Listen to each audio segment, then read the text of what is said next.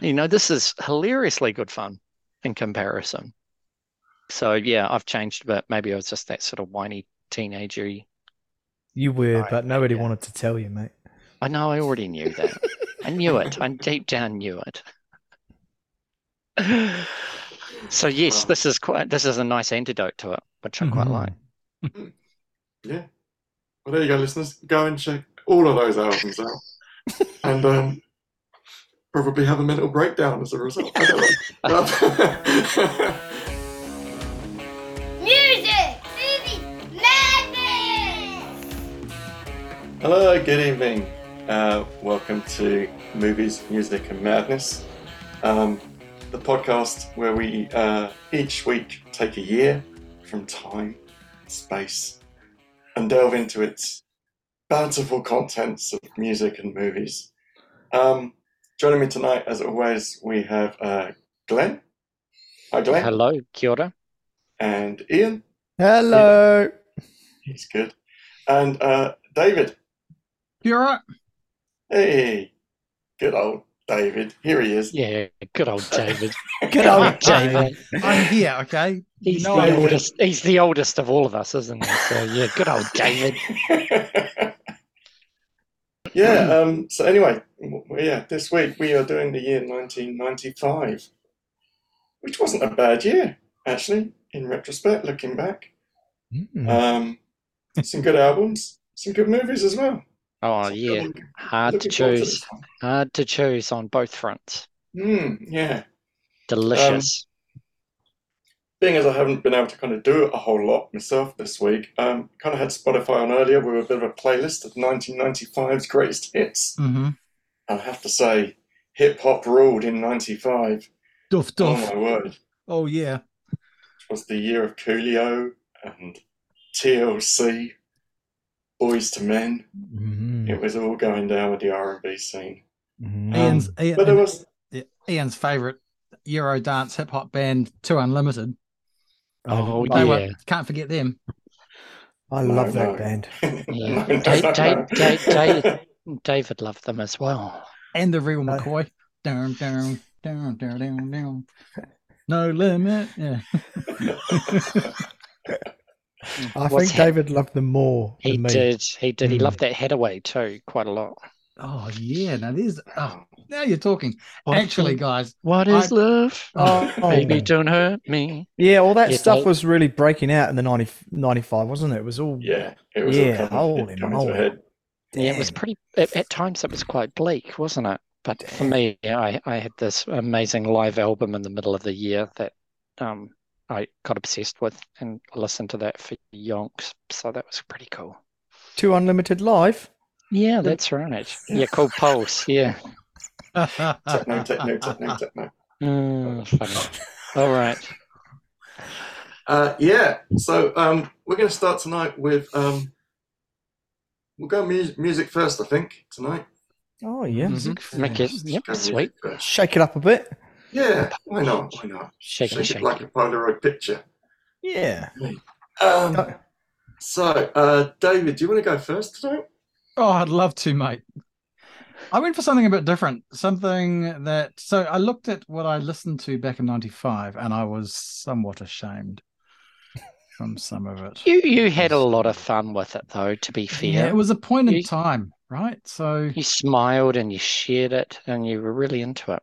um, I went for um, now this is this is an artist, uh, a Kiwi artist that put out a couple of really good songs in the mid '90s around this time. Um, so I went back and had listened to the whole album, which is pretty good. Um, Greg Johnson, you heard of him? Yes, indeed. Send him live. Have you? No. It was Never my first gig in New Zealand. Right. Yeah. Really? When was that? Yeah. Oh, 2008, probably. Yeah, yeah.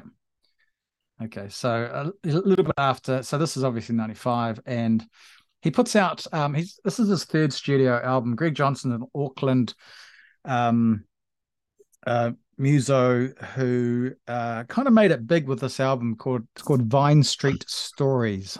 Um, and this was um, actually, you know, he had a song called Isabel a few a few years before, which I think made the charts, but this album really put him on the map. He's now based in the States, has been since the early 2000s, um, and he's still recording. He's in his late 50s, I'd say. But yeah, Greg Johnson's, um, he's a bit of a poet type. He's quite folky. You might hear one or two of his songs on the radio, but a lot of it's a bit too alternative, I think, for um for mainstream. So um here you go. I'll put on first track, and it's called "Don't Wait Another Day." See if you've heard this one.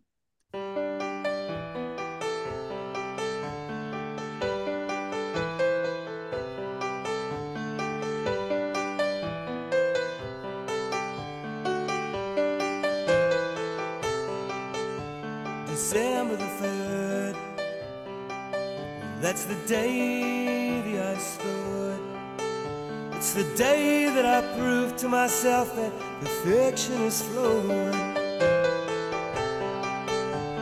Shaken, not stirred.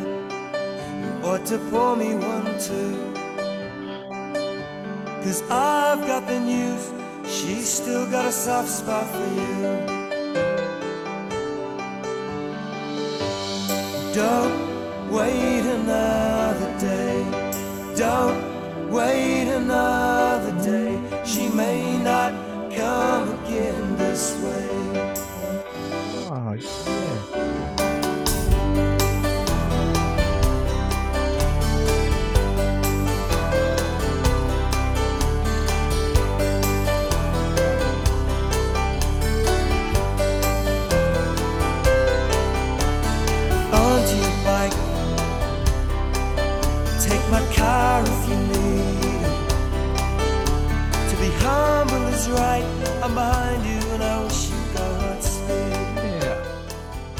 This is um quite wistful, very chilled, very easy listening. Um, kind of like the whole album, really. Uh, this is the third track. Yeah, third track. Um, don't wait another day. Oh, uh, yeah, that's the song that caught my attention back in the day. Um, Yeah. when it came out. It's a mashup of Manic Monday and uh, Put Walking on my Memphis. blue suede shoes. Yeah. Love it. There's a, there's a bit of Deacon Blue thrown in there as well. in terms of like There's, he's singing it. there is some Deacon Blue in there. I, Yeah. yeah, and they were they were around this time, weren't they? Mm. I Um, recognise that song now you've played it. You? Yeah, been many years. Yeah, I do. That little, yeah. yeah, it's got that little piano riff through it that just um, catches you, and it's a nice little hook. Um, uh, he, yeah, the album's fairly much of the same ilk. There's a few more upbeat tunes. You stay out of you, your life, and I'll stay out of mine, which is quite cool. Um, so a quirky little tune, a bit more upbeat that has some interesting lyrics, and um, I'll play a little bit of it now. This is actually straight after the next song on the album, track four. So it's my two picks for the album. The album's um, Vine Street Stories came out in 95 and here's track number four.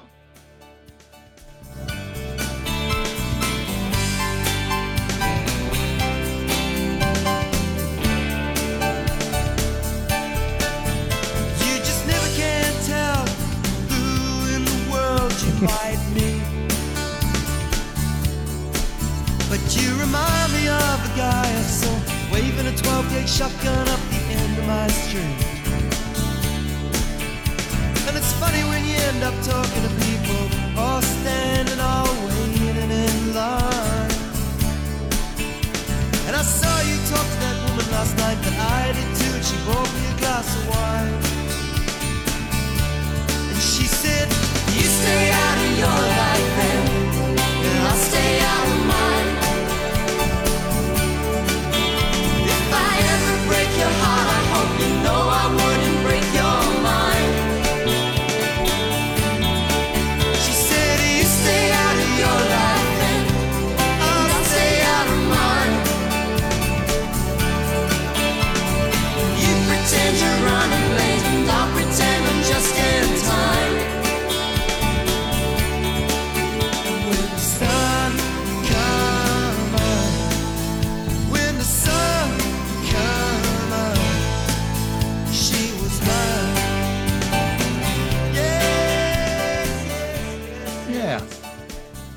out of your life and I'll stay out of mine.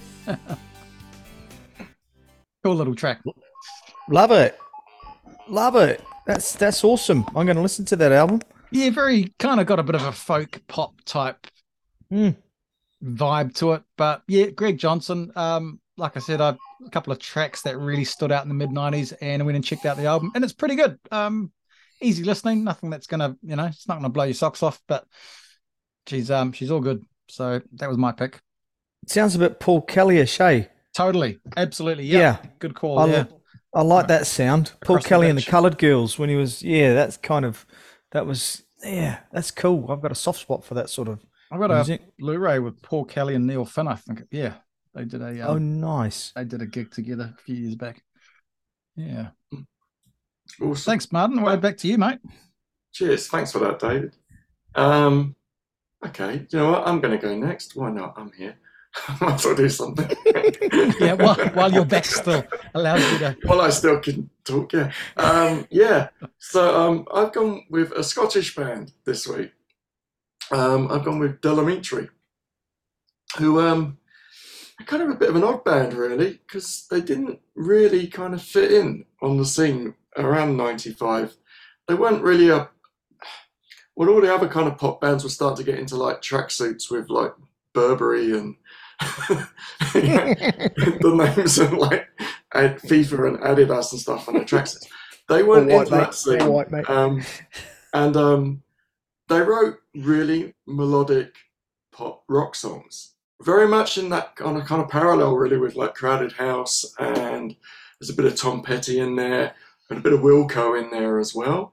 Um, kind of very kind of melodic. Um, they're really, really good, strong uh, songwriters, and um, this album was their third album, and it's called Twisted. Um, and it had a slightly heavier kind of guitar sound to it. They kind of tapped in a little bit to kind of grunge, I think. Um, although you wouldn't know from the songs I'm going to play today. Um, it also had their biggest hit on it, which was a song called Roll to Me, um, which actually made top 10 in the States um, on the Billboard. Um, it's a song that the band themselves kind of hate because they saw it as like a real throwaway pop song. Um, and uh, I didn't really rate it very much, but yeah, you know that's how it goes, right? But it is very, very catchy. Um, so this is a bit of a roll to me.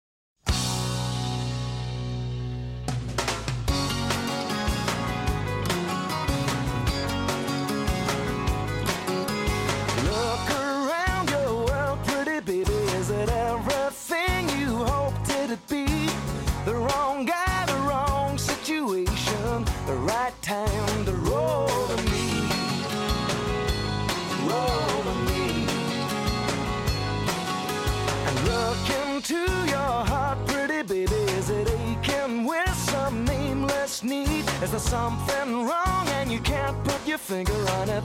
Right then, roll to me. And I don't think I have ever seen a soul so in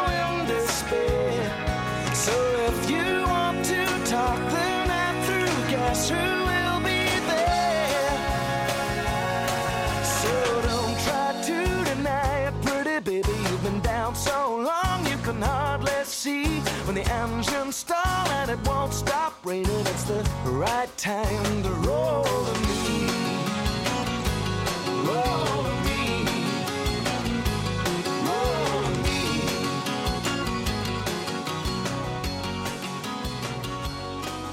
I don't think I always thought he, I always thought he was I always thought he was singing the wrong me. And So did I.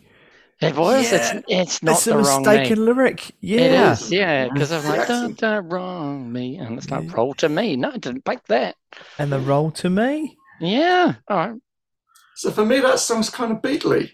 I get a real Beatles vibe out of It that. is. It's got that kind of, and in fact, it's, it's really short as well. It's only two minutes twelve seconds long, um, and um, yeah, it's just got that really kind of hooky chorus with a bit of a harmony thing going on, very Beatley kind of harmony stuff Very work going in there as well, Totally. and it is just like a really cute little pop song, really. I reckon. Um, Got a uh, nice. Sorry. Sorry, Dave. No, no, you go. No, no, you fire away, man. Uh, I was just going to say it- it could be a contender for one of those songs that you know, but you have no idea who sings it or wrote it. Yeah.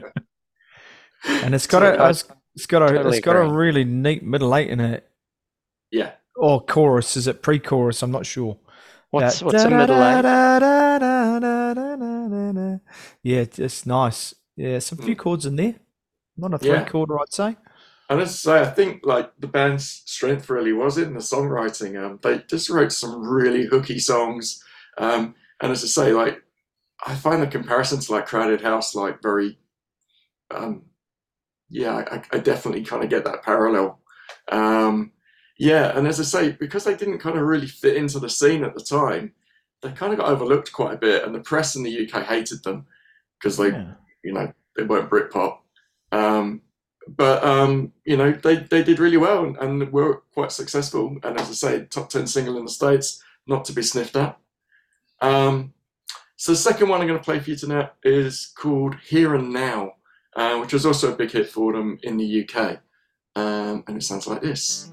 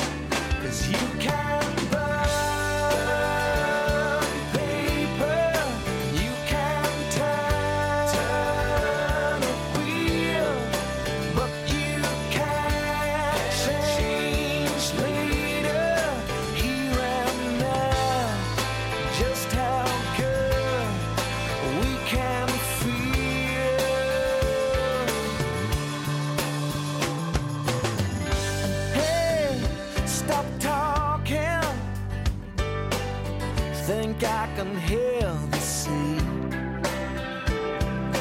Did I tell you the sound of the surf makes strange things happen to me?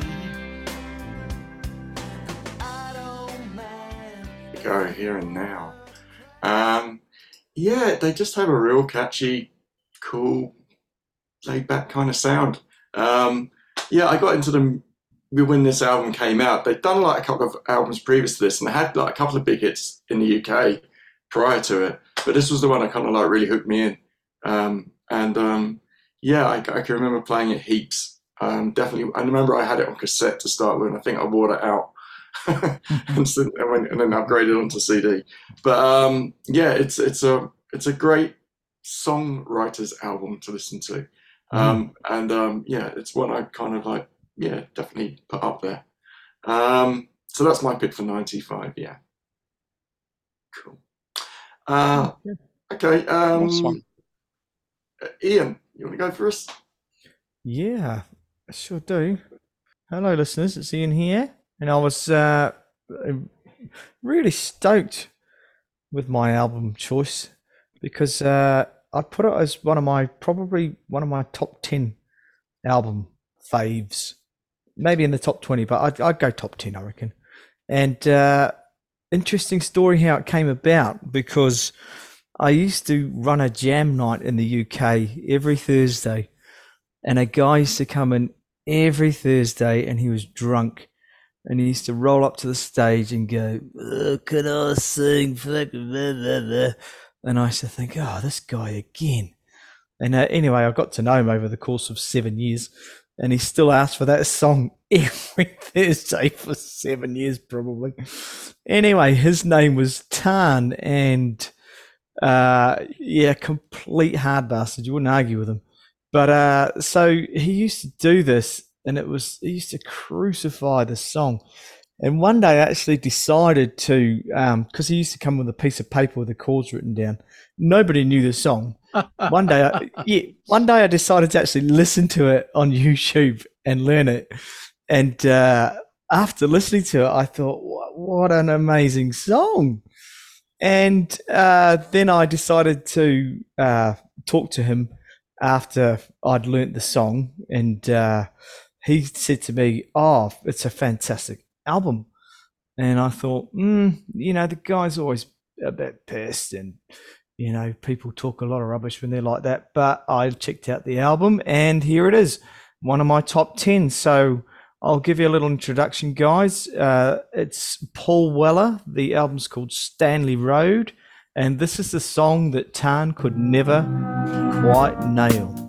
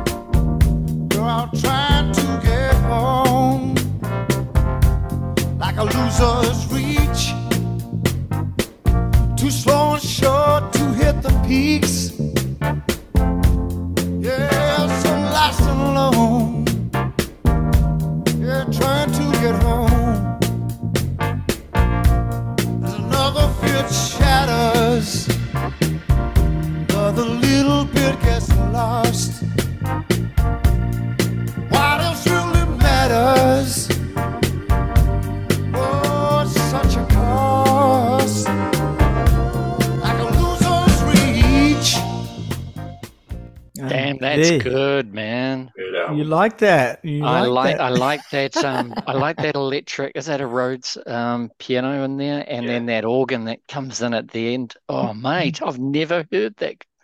Uh, He it's- yeah, wow. But is Yeah. that no is that Northern Soul, is it? Well, I think that's Paul Weller's kind of close, roots, isn't it? Yeah, it was damn. That is Yeah. good. That is It's- good. I'm it's- totally surprised. It's a It's- great album, and the one before it was awesome as well. Wildwood, um, Yeah. both brilliant Good albums. albums. Yeah. Han knew a thing or And, two, uh, eh? Tan in his drunk state knew a thing or two, Wow, and yeah. um, the the album. uh, I mean, if you're just listening to our podcast now, and uh, if you want a cool album, please go and buy Stanley Road by Paul Weller because you will not be disappointed. Every song on that album, I guarantee you, is cracking. It's a, a really great album, and there's a Does bit of it- a selection. Does it Yeah. follow a similar sort of sound or across it No, or No, no, Ah, he it- interesting. there's a little bit of a variation. It's uh, he does a really nice uh, cover of Dr. John's Gilded Splinters, um, which is in his own style. It's got that kind of Northern Soul feel because I think that's the band he's got at the time. Mhm. Uh, but yeah, it's there is a little variation on there. Um, Stanley Road is the street where he grew up, and I just think Paul Weller. I've never been a massive Paul Weller fan, but Mm, nah. no, but I like to agree. style council. You know. He's had a real good career though, hasn't he? Sure. Oh, mate, yeah, he's he's a very. Once you start learning and listening to his stuff, he's he definitely deserves a lot of respect. He's a Mm. yeah, he's he's a cool guy. Yeah, he's well Um, loved over there, eh? Yeah, and Yeah. I don't know if that's around the world, but he should be because he's bloody awesome. And yeah, Stanley Road is a is a superb album. Every song superb, and from start to finish. Uh, the next song I chose on the album is um, well, I'm gonna I'm gonna say this, and when I say things on the show, I, I don't I don't say them lightly. You know, I do a lot of real thinking about this sort of stuff, but I think this may be one of the best song, love songs ever written. Damn. Yeah. All right. Come on. Hook it up. Hook Big it up. words. Big words. Big words. Big, Hook it up. big words. Hold on to your pants, man. Here it comes.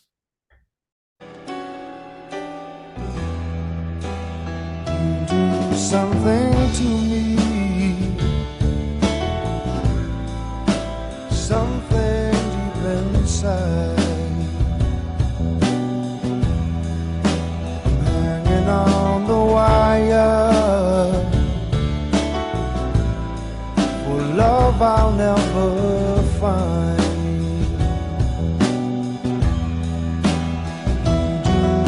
something wonderful chase it all away. Mixing my emotions throws me back again. Hanging on the wire,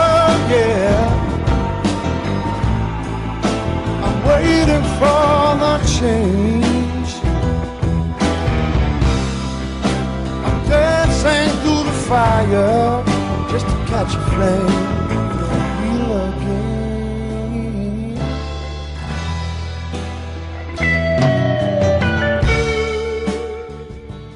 And that's Paul Weller. You do something to me, yeah. I've Nice. totally forgotten about that song. What an awesome song. I'm going to have to go and listen to that like Yeah, straight away same. now. Yeah. Yeah, please- this has been quite do. a yeah. Damn, I'm loving this. Yeah, this it's a it's a superb album. Um, yeah, I mean, isn't it funny that you go through your life and you meet these sort of these characters, right? And they Mhm. they chuck something at you, and you're like, "Oh, fuck off, mate!" And you go and listen to it, and you're like, "Oh, what? Where's this guy?" Maybe Chan was just looking for a bit of soul. You know, he sounded like he needed a bit of TLC. Yeah, it's yeah. I mean, what can I say? It's uh, I think he's just very underrated. He's an amazing musician, Paul Weller. He's a great. Chan. Oh, Tan, he's he's not under he's not underrated. He's uh, he's just Tan, but yeah, great great piano player, uh, pretty handy guitarist, great songwriter. Stanley Road, Paul Weller, 1995. You will not regret it. Fabulous. Awesome. I'm I'm going to seek that out. Thank you for that. Same here. That's a brilliant one. Welcome. Glenn, yeah, that's- you're up. All right. Uh, thanks, Martin. Uh, you guys have all chosen some quite amazing sort of singer-songwriter type, or that super songwriters. Um, I'm not going to go and choose anything like that at all. In fact, I'm picking an album that I kind of think was a little bit underrated from the year 1995. Um, this this album's called um, King for a Day, Fool for a Lifetime. And I'm going to play one of the singles from that, and it's called Digging the Grave.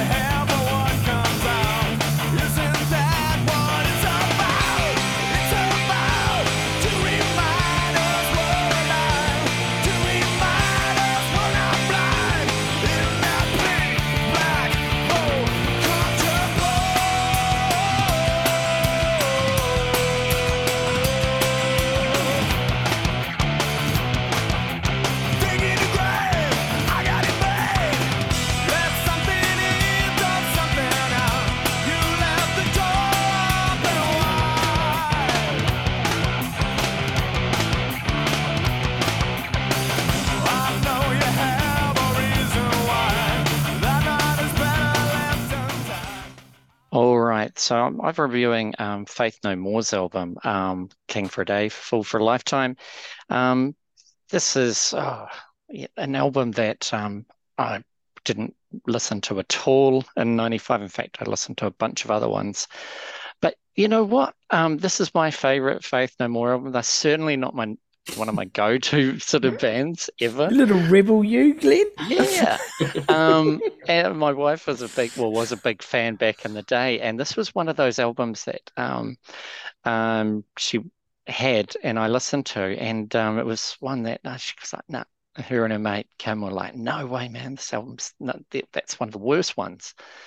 And I actually think it's actually one of the best ones because of its weird diversity all over it. Um, it came out after um, Angel Dust, which um, I had a bunch of big hits and things like that on in 92. But um, this one was delayed quite a bit because the band had a car crash. Um, and one of the band, band members was friends with Cobain and um, Courtney Love and was pretty messed up by all of that that went down in between.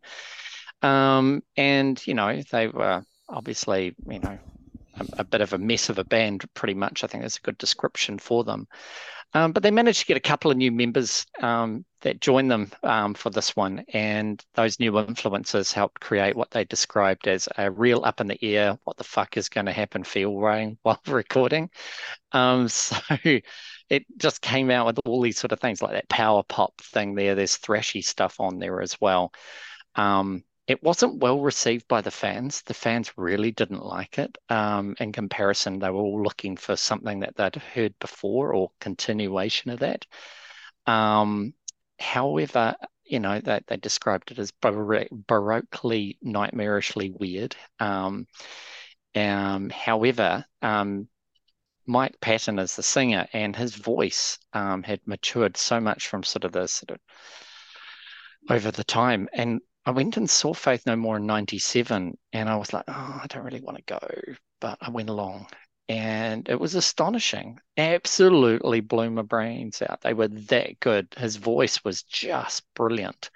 Um, and they had a, whole range of different songs. You know, they had Easy, um, the cover of the Commodores song, um, and um, a, a, bunch of other things. They even played um, the theme from Midnight Cowboy too, which is quite glorious. So they're really eclectic, really strange, strange band. Um, but for the for this particular album, I really like it.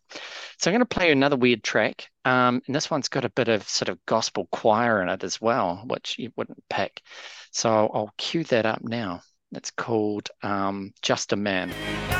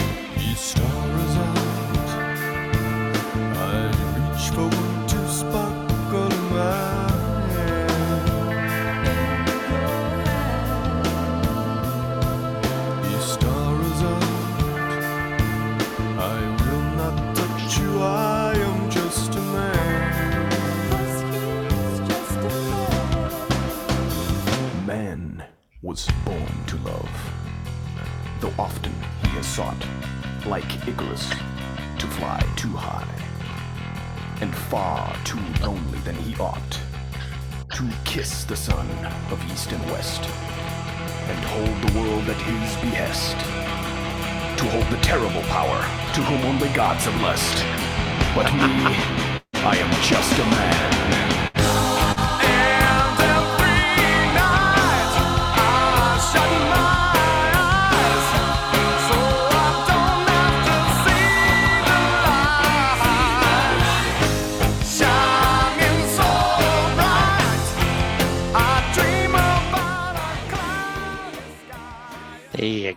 Bit of dreaming about cloudy skies and faith oh, no more. Mate. I know. Wow. If that's genius or or just it's something. Bonkers. taking the piss. it is. It is. If they, I, I would say that they're certainly not a band that actually takes themselves at all seriously. Yeah. Not one. Not one bit. Um, Glenn was just dancing there for all the listeners. You Did you do what? your own choreography, bro? I do, man. He Um, went towards Milli. yeah. He went to a Milli Vanilli on us, didn't he? He was lip syncing. I, I think, I think, like the yeah. well, them. I, I, like when you go to a show and you're not expecting anything, and then suddenly this vocalist. I mean, seriously, the vocals on it are pretty powerful and pretty good, and he just comes out and just lays it down, eh? And it's like, whoa, seriously, you know, when you're seeing a, a, a top-notch singer, and Mm. Mike Patton certainly got it. Um, I nearly reviewed that album. I listened to it last week. It's a really good album. yeah, it is. It's quite eclectic, Yeah. eh? Yeah, yeah, yeah. It's all over the place. Yeah. Um, and one review described it as Pearl Jam on mushrooms. Um, so quite, quite true. Yeah. yeah, so um, yeah, I I I still put it on from time to time, and it still cracks me up. It still makes me smile, and um, it's got some good noise and rock and stuff, and you know that can't ask for much more. Yeah, so it's Faith No More and King for a Day, Fall for a Lifetime. Awesome. Thank you for that. Yeah, some some interesting choices tonight. It was good. Um, Yeah, mine was a bit different compared to yours. I'm thinking, oh man, it's all pretty pretty oh pretty ah, classy. that's and what it's now- all about, right? Variety. I thought you were going to go pumpkins this and all the way, Nah, man. You were nah. pumpkins bloody mad when and that you, shit and came you- out. yeah, and you know what? Now I I struggle with that particular album. Eh? Um, it could have it only needs to be half a half a CD. It was way way too long. Um, that And yet I used to hate it, and now I I love it. and now I listen to it and go, oh, what a whiny, what a whiny little bastard, eh? fuck's sake. And I, you know what? I'd rather listen to something like this, which doesn't take itself seriously, whereas he took it way seriously. I think he still does. You know, this is hilariously good fun in comparison. So yeah, I've changed but. Maybe I was just that sort of whiny teenagery. You were, but nobody yeah. wanted to tell you, mate. I know I already knew that. I knew it. I deep down knew it. So yes, Wow. this is quite this is a nice antidote to it, which I quite like. Yeah. Well, there you go, listeners. Go and check all of those albums out, and um, probably have a mental breakdown as a result. I don't know. Um, um, so as as uh, yeah, it, as I said, it was kind of like it's an interesting year because it was it was so dominated in the singles charts with the hip hop and, and the R and B scene. Yeah. To, to know that there was albums of this kind of quality out there at the time is, you know, it's interesting. I think those albums, those ones out there, like the TLC one and others, um, you know, they were all class and Mm. and rightly so. It's just that I was a skinny white boy from Kapiti um, that had no Still connection. I used I used to be I used to be one of those. yeah, and who and, you know, we we we grew up in the suburbs. I mean, it was very hard to Yeah. sort of relate to some of that stuff. Um, whereas I could definitely relate to whiny pumpkin stuff um, about, you know, I think it's interesting the dynamic, right, of the music looking back now because I think 95 and 96, I just remember lots of events and things happening and going places and doing things. We- I was doing things and on the go a little bit in life. And I just remember radio was really, really big. Like the, all the hits came on the radio. Totally. Whereas maybe we more stream stuff now, right? Totally. We get a bit mm, mm. picky and choosy and um, but radio was massive. You know um, alanis was all over the radio. Oh yeah, I You definitely know. liked her stuff at the time, but again, the production Yeah. on that album is just ghastly. but you i'm getting back to what martin was saying. You i think you're right. With it was this kind of it was a hits kind of a era time wasn't it? A lot of hits coming out. Boom boom A lot boom, of hits, a lot of very, very expensive and very flashy videos. You know, it's the time of like yes Michael and Janet doing Scream and yes all of that kind of stuff. You know, it, there was big money being spent on videos at that time. yeah Um, Wow. uh, Well, the who, TLC one. who can remember the big hoo ha that Michael Jackson did for his History album, which was launched that year?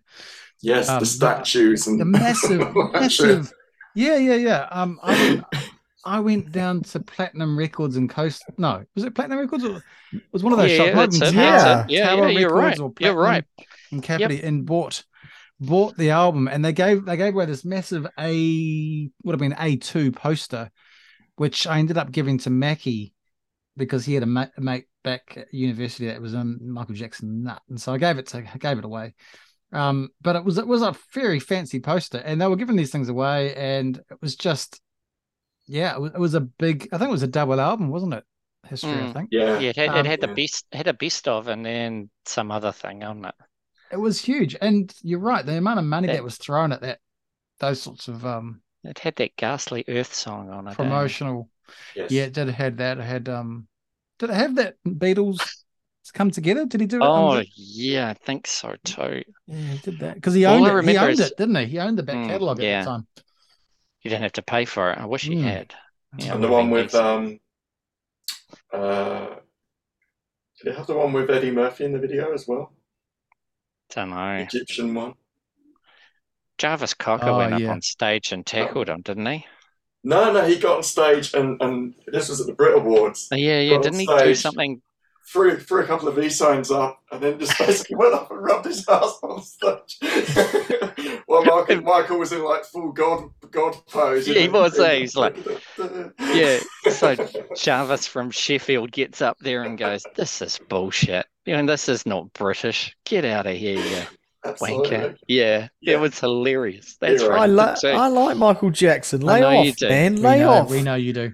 It, He's it was a bit much though, because he was starting got to the point where like he, he basically had this parade of like young kids coming up Oh. on stage, and he was kind of healing them with his hands and stuff. Oh, they that- yeah. it went He very was- Jesus, and, He was going through that paedophilia stage, you know. It that Oh. thing, That's yeah. why I didn't choose his album actually, because I bought that album and that, but then yeah, I just I do struggle to reconcile all the all the allegations.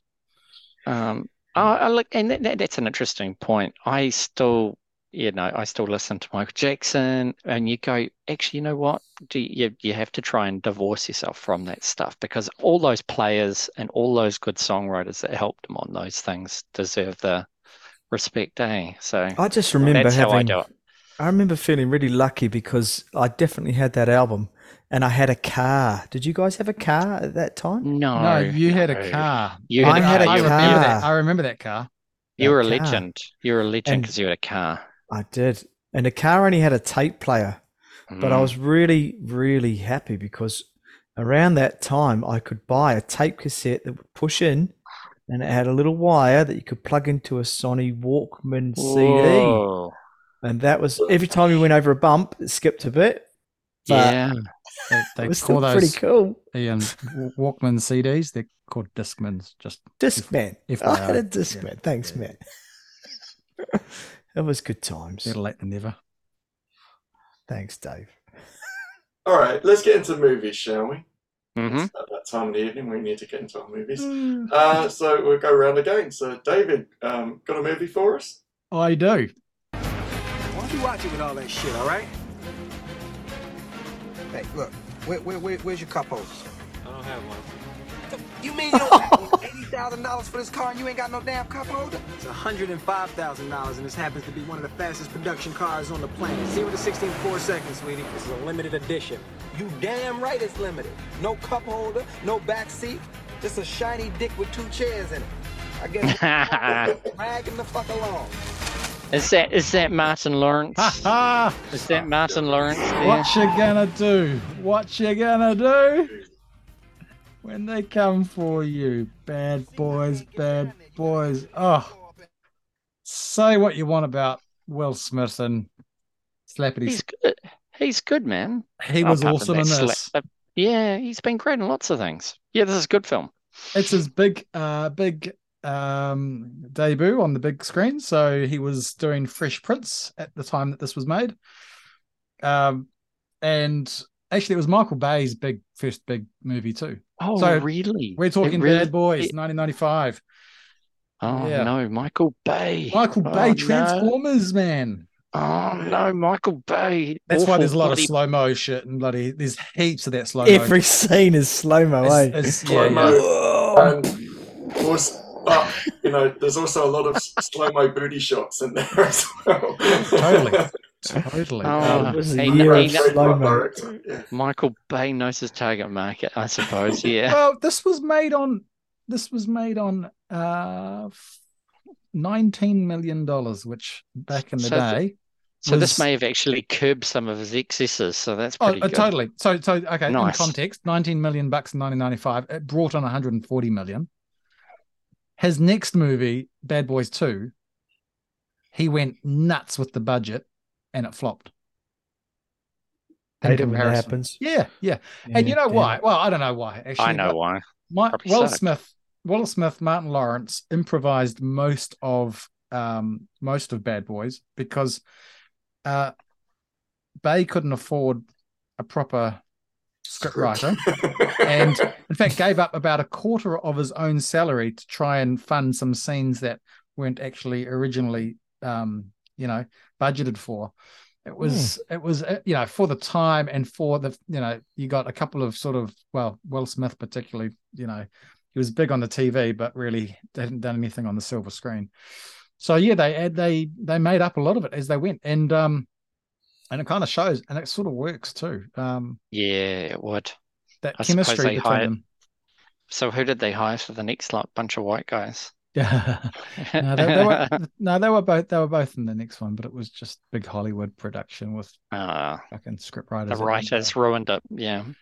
Yeah, yeah, um, uh, yeah. So I, I love this film. I watched it in the cinema when it came out in '95, and Same. um, I thought it was, it was just, um, I, and I watched it the other day because I got the Blu-ray, and it's, it's okay. Um, it's a bit, it's it's still it's very dated in terms of its reference to references to homosexuals and stuff like that. Right, sort of wouldn't Mm. made wouldn't be made in the same way today, but it's kind of of the time, and certainly, um, uh, yeah, It's funny. It's funny you should say that because have you seen the third one?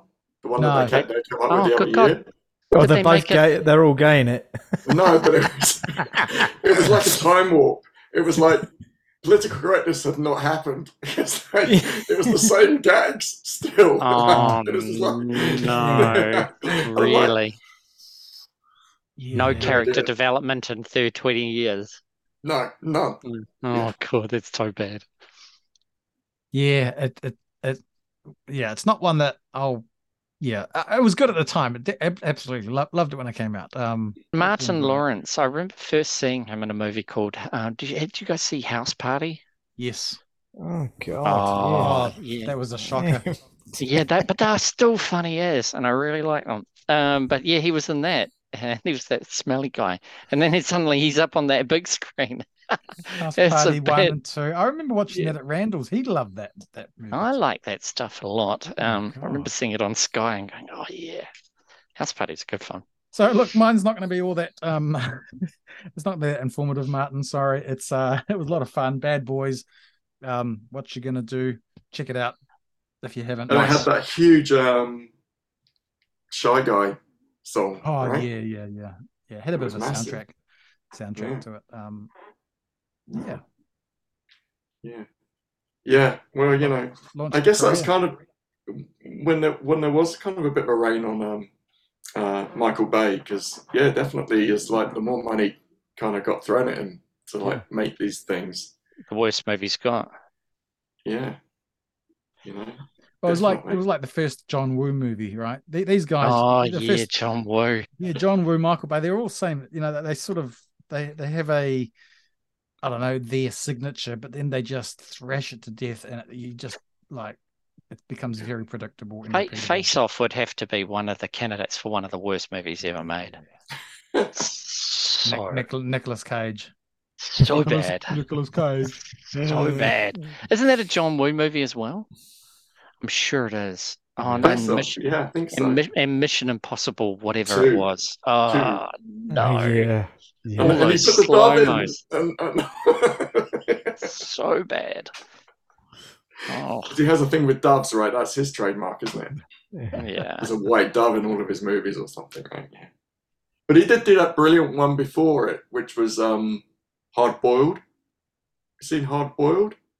No. No. All right, that one I actually do recommend you go and see because it, it's just batshit crazy action. Um, a great, fun action movie. Yeah. The tagline for it was more exciting than a dozen diehards.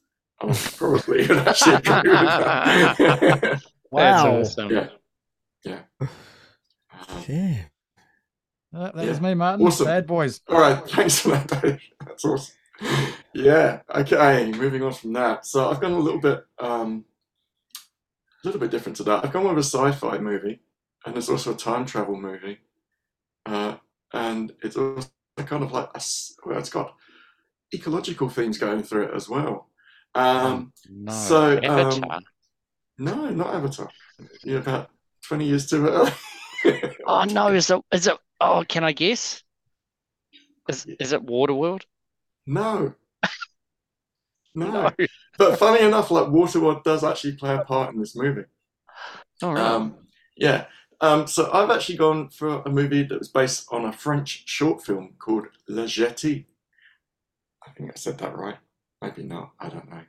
Uh, and um, it was directed by, um, well, the remake was directed by Terry Gilliam of Monty Python fame. And it's called 12 Monkeys. oh, I remember this. This was great.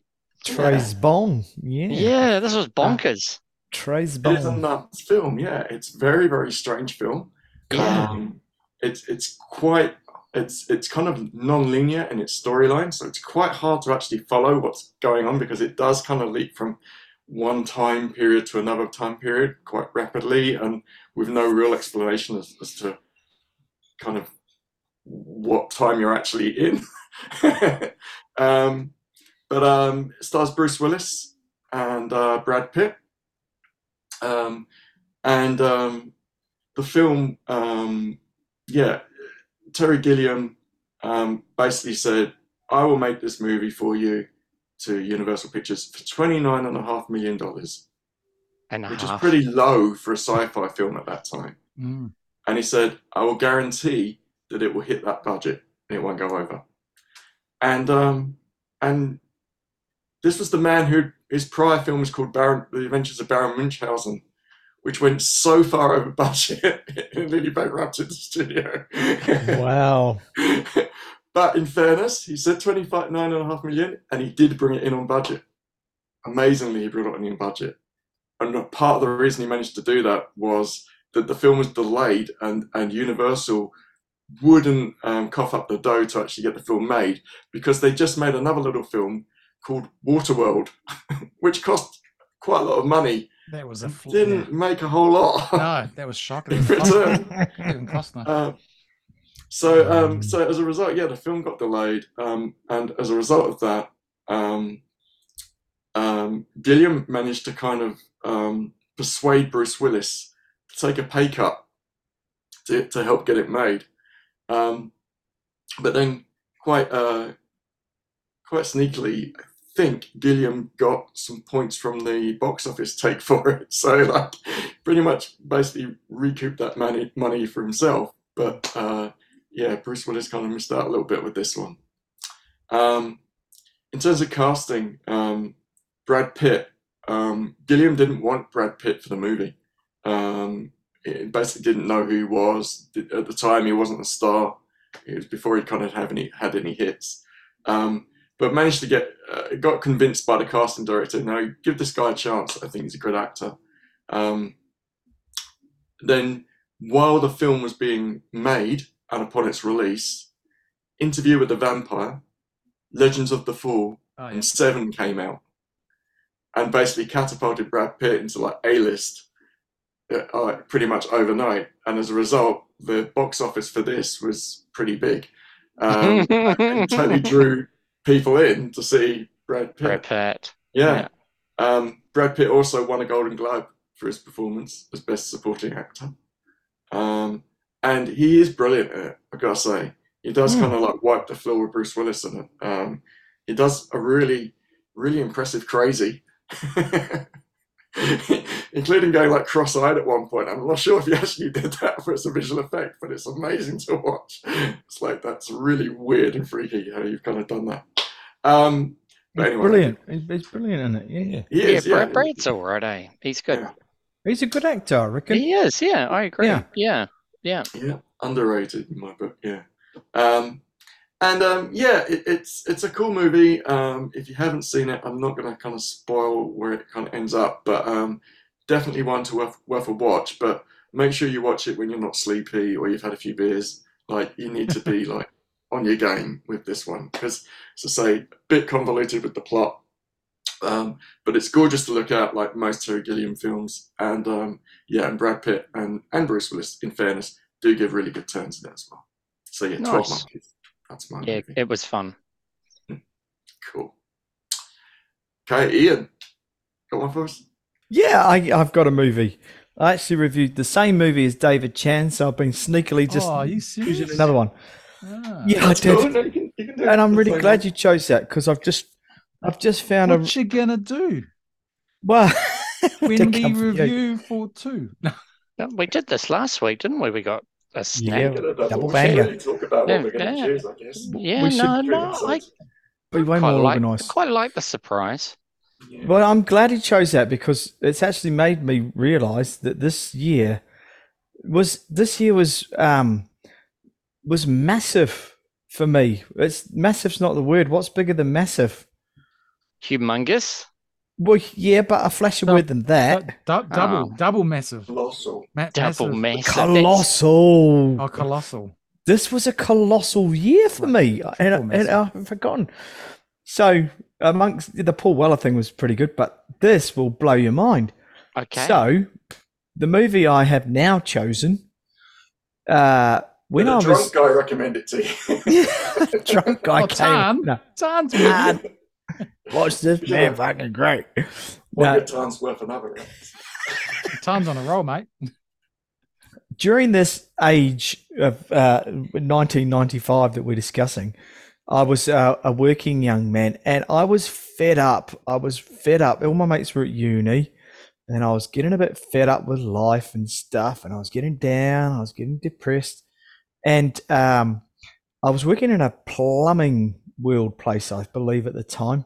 Yeah. So um, I remember at that time, I served a guy who walked into the plumbing centre, and his name I think was Brendan Lynch. It's definitely his last name was Lynch, and uh, Lynch Plumbers. He came into the shop, and he's just talking one day, and he said, um, uh, "I told him I played some guitar, really bad guitar. I was young." And he said, "Oh man, I love Spanish guitar." And I said, "Oh yeah, I really like Spanish guitar too." He said, "Oh, I'll just go and get this album out my van." And he gave me this album, and um, I took it home and listened to this album, and then I just got completely intrigued because the album starts with a guy narrating a story, and the guy narrating the story is a guy called Robert James Waller. Robert James Waller is my favorite author, and he wrote a book called Puerto Vallarta Squeeze, and he mentions this in this CD, right? And the link goes that Robert James Waller also wrote a book called The Bridges of Madison County. And that's the movie that I've chosen to review. oh, cute. So, there's was a story for fav- you. Was that your favorite book back then as well at the time? That was my favorite book, and I still have it. Okay. And here's a little clip of uh, this is Lobo and Willie. Here you go.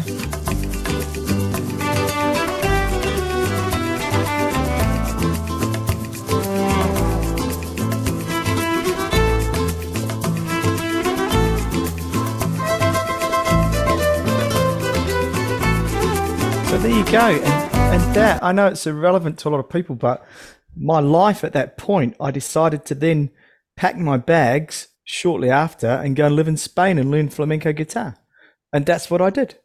And uh, Oh, life unfolded.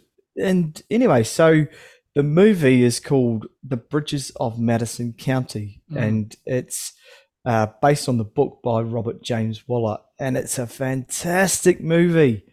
It's a gut wrencher and it's a love story. If you like a good love story, it's beautiful. Um, I don't know if you've seen it, guys. It's got Meryl Streep and Clint Eastwood. They're the two main characters in it. Wow.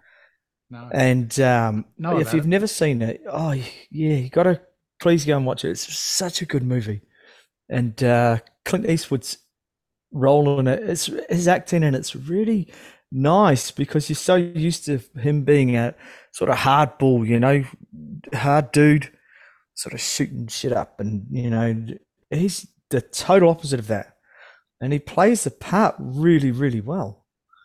And uh, yeah, so there's a massive linking connection there with that movie, um, The Bridges of Madison Yeah. County, and uh, yeah, it's a romantic drama film. Uh, I can't say too much about it because it would probably ruin it for everyone. But budget 22 million, box office 182 million. It was massive in the states. Um, yeah, a beautiful movie with a beautiful sort of story. So if you like beauty, go and go and listen to that, and then get the Lobo and Willie album as well that goes with it, called Fandango Nights. What an album! Nice. Thanks. Fabulous. I think I like your story better than movie, I want to see the movie of oh. your story now. Yeah, I want to see you go your biography turn into yeah. You know, you need to write Oh. it first, but That was the beginning. That's where life for me started. I I got very down, and I decided to change the direction of my life about two years later. I think I got Yeah, yeah, that's I- right. Yeah, I worked I hard. Got, yeah, I got three jobs, worked my nuts off for two years, and then went. hmm awesome. Mm. Okay, Glenn. All right. Pretty hard to top it, actually.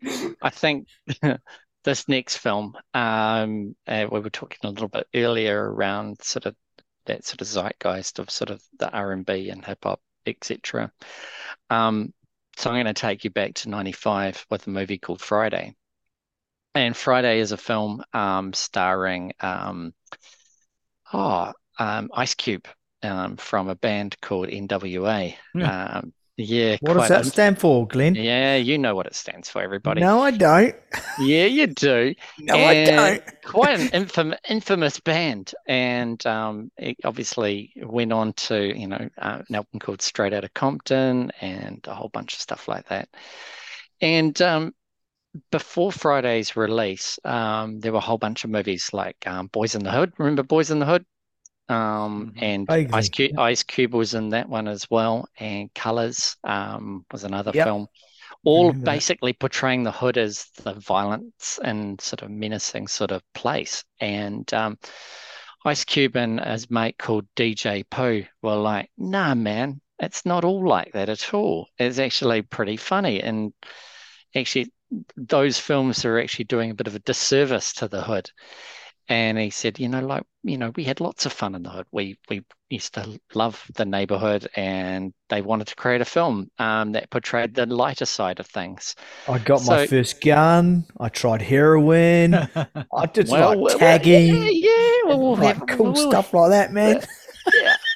So the idea was that, you know, Ice Cube wrote a script um, with some friends, and effectively they said they wanted to make a, a hood classic um, that could be watched over and over again. And it's sort of autobiographical, sort of following, um, you know, a bunch of the characters or created characters about some of the people that lived nearby growing up. And it's a really ridiculous film. Um, it follows one day um, in the life of two mates. Um, one of them owes money for his weed and um, gets his mate into trouble, and they have to try and find the 200 bucks to pay the dealer, otherwise they get whacked. Um, so, I mean, you're going from Ian's lovely story into this ridiculousness. So yeah, it's got stars um, Chris Tucker in it um, with one of his first roles, um, and he was a. They wanted a comedian for the counterpart to um, Ice Cube. Um, a bit of a shift from Ice Cube. He was portrayed as sort of this real, sort of dangerous, hardcore, sort of toughest man in America because of NWA and some of those other films like Boyz n the Hood. Um, and they wondered whether or not an audience would respond to him as in this sort of comic sort of delivery, and uh, proved actually pretty good. Movie was made with only like three and a half million, and it and grossed 27. Um, um, so not bad return on its investment. So um, what I'm going to do, have you, has any of you have you guys seen this film before? No. I think so. Thanks. So well, I'm going to try something. I Um, might be getting it mixed up with Barbershop. yeah, yeah, yeah. That, and yeah, I, I, Now your mama told me what happened to you yesterday. How the hell you gonna get fired on your day off?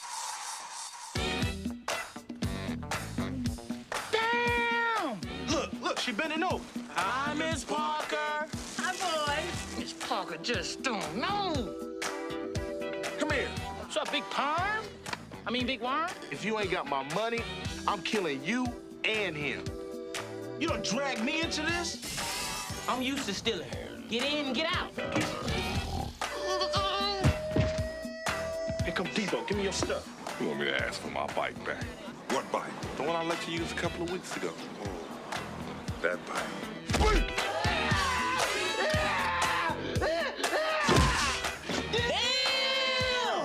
Count on my money. 40, 60, 80, 120, 140. I don't think you applying yourself, Smokey. Lord have mercy. Just give me three and a half minutes. Maybe even four. Hey, who is that? Oh, no. Drive by! What's going on? I don't know. It sounds like machine guns. So you gonna loan me the money or not? I wouldn't feel comfortable lending you $200 without a job. If I was working, I wouldn't need $200. Exactly. Now, Dana told me about that big snake situation. Big worm. Big worm, big hole, big... I don't give a damn! ¿Y qué te monótono? Me decime que me meto más de esto. I said the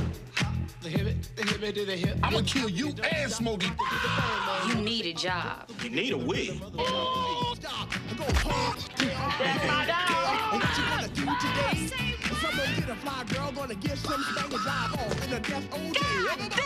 Damn! What you hooking me with that girl for? Talking about she look like Janet Jackson. Control. Got out the car looking more like Freddie Jackson. Oh, my back, my neck! I'm suing y'all! I want a hundred and fifty thousand! But I'll set out of court right now for 20 bucks. Ice Cube, Chris Tucker, Bernie Mac, Johnny Witherspoon, Tiny Zeus Lister, and Nia Long. Friday. Don't ever, ever come by here. Okay? I said the hip, hop, the hip, the hip, to the hip, hip, hop, you don't stop the rocker to the bang, bang, boogie, say up. It's quite a different sort of portrayal of that of the hood, which is um, you know, it's got all that bit of humor in it. Um, and I think it's been really influential. There were three other or two other movies that came afterwards, next Friday and the Friday after next, all focusing on one day and some bizarre adventures.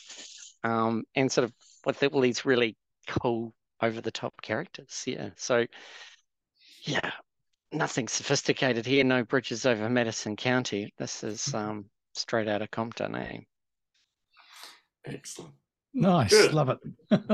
Yeah, yeah, it for is. that. It's, it's hilarious. I love it. So, Ian, have you seen that before, man? Yeah, I have seen it, and it was only about two or three years ago as well. Very funny movie. Yeah. Very funny. I don't know about the se- the second and third. I don't think it would hold. I don't think it would hold much after that first one. But that guy who plays the dad, Oh he's yeah, so John funny. Witherspoon. Yeah, he is. Oh. He he is brilliant. He Oh. it's yeah, just yeah. I've seen him in other things, and I'm sure he was in a house party as well. Um, I- Maybe, yeah. yeah. So he he's he just Very funny actor. Very funny. So yeah, it was good, and um, that humor was sort of influential in games like um, did anyone play Grand Theft Auto San Mm. Andreas? Mhm. Um, yeah, that that whole sort of storyline set in the same sort of place. Really unusual, funny characters as well as the sort of the serious stuff. I just love- GTA. yeah, man, just love it all, eh? So good. And that's my pack. Thank you. That's awesome. Um, yeah, okay, so some pretty diverse choices there again today. It's good stuff. Um, um, well, that brings us to the end of our, uh, our episode tonight. Um, I hope you've enjoyed 1995 half as much as we have. Um, awesome. It was a good one. Yeah. Yeah, it was fun. times. Fun times. And um, yeah, we look forward to seeing you all next week um, for another episode. Um, so tune in next week for movies, music, and madness. Good night.